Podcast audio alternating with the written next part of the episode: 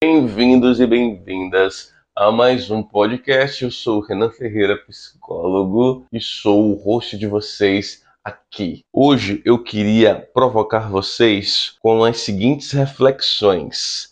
Olha só, nós atualmente estamos rodeados de tecnologia e essa tem produzido efeitos em todos os segmentos da nossa vida. Concorda? Discorda? Sem corda? Dizem até alguns pesquisadores que a quantidade de informações que irá trafegar pela internet nos próximos anos será maior do que toda aquela já acumulada na história da humanidade. Então presta atenção. Essa avalanche de informações traz inevitavelmente uma série de consequências. Você já pensou sobre isso? Em algumas publicações da mídia, inclusive, é dito que a geração denominada Millennials, os jovens que nasceram entre 1980 e 2000, estou aí dentro dessa, dessa estimativa dessa pesquisa, que são, na verdade, uma evolução dos nossos pais aí, ó, a geração Baby Boomers e X, pois tiveram, desde o seu nascimento, algum tipo de contato com a tecnologia e a mídia virtual. Por isso, inclusive, são chamados de nativos digitais. Apenas nos Estados Unidos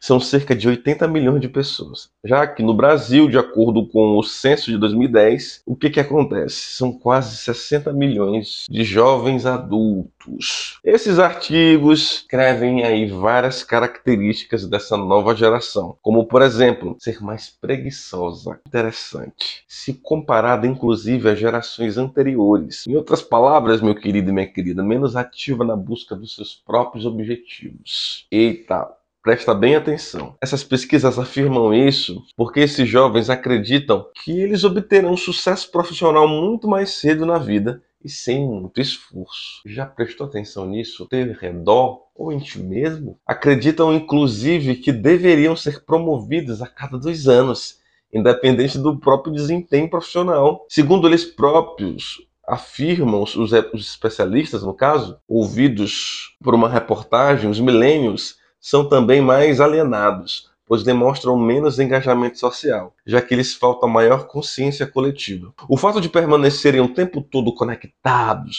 compromete sua capacidade de aprender coisas novas e, com isso, de desenvolver um melhor processo de reflexão. Em outras palavras, senhoras e senhores, eles não esboçam, ou nós não, não esboçam níveis mínimos de conhecimento social, passado o atual. Outra característica importante é o que?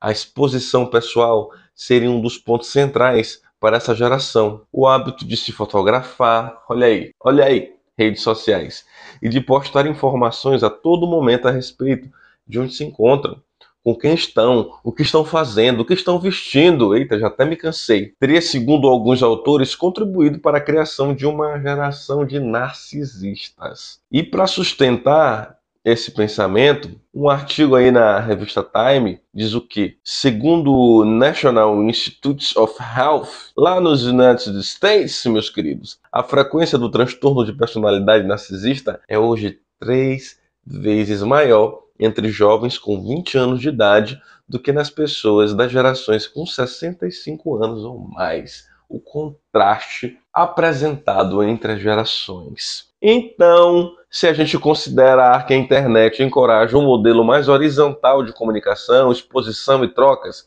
é possível que os millennials tenham vivenciado uma profunda imersão junto a pessoas de interesses e afinidades semelhantes. Então, esses sujeitos vivem em um ambiente altamente personalizado, que reflete cada vez mais os valores pessoais ou grupais de cada internauta. Logo, é bem mais fácil a gente perceber que as informações que fogem desse modelo customizado são naturalmente filtradas ou bloqueadas. Em outras palavras, cada um está vivendo a sua própria bolha, sua própria bolha. E quem fere, quem discorda, quem não está dentro da atmosfera do, das leis, vamos falar assim, dessa bolha, é descartado, é bloqueado, é separado, não, não, não convive mais ali naqueles. O indivíduo facilmente será perturbado perturbado por coisas que não lhe agradam, pois entra apenas em sites que chamam sua atenção. Assina feeds de temas que lhe interessam e participa de grupos que discutem coisas para as quais dá importância. Em outras palavras, participa daquilo que o estimula e se esquiva daquilo que não satisfaz. Será que isso é positivo desse jeito, essa geração corre então o risco de se tornar fechada em seu próprio universo de valores, com pouca consciência e visão de mundo, pois vive em uma realidade altamente personalizada, customizada, particularizada. É importante a gente pensar também que a maturidade de uma pessoa, grupo ou sociedade se forma, em grande parte, por meio das relações verticais com pessoas, idades e formações diversas, diferentes.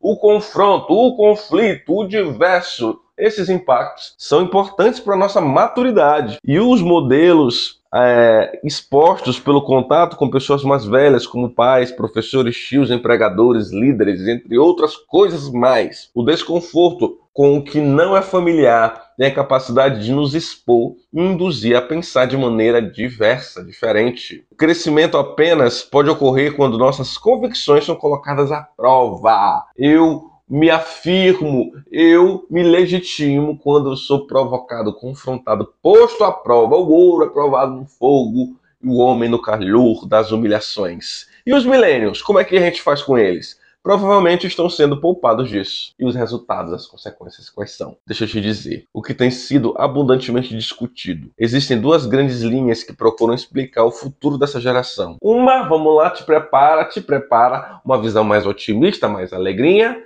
é que nunca houve tanto acesso à informação como se tem hoje. Então a geração millennials tem à sua disposição o que nenhuma outra teve. Se bem aproveitado, nossos jovens poderão capitanear uma das maiores mudanças sociais em séculos. Don Tapscoach, autor de A Hora da Geração Digital, diz o seguinte: pela primeira vez na história, os jovens são as autoridades de algo realmente importante pois podem modificar praticamente todos os aspectos de nossa sociedade, da sala de aula aos corredores do Congresso.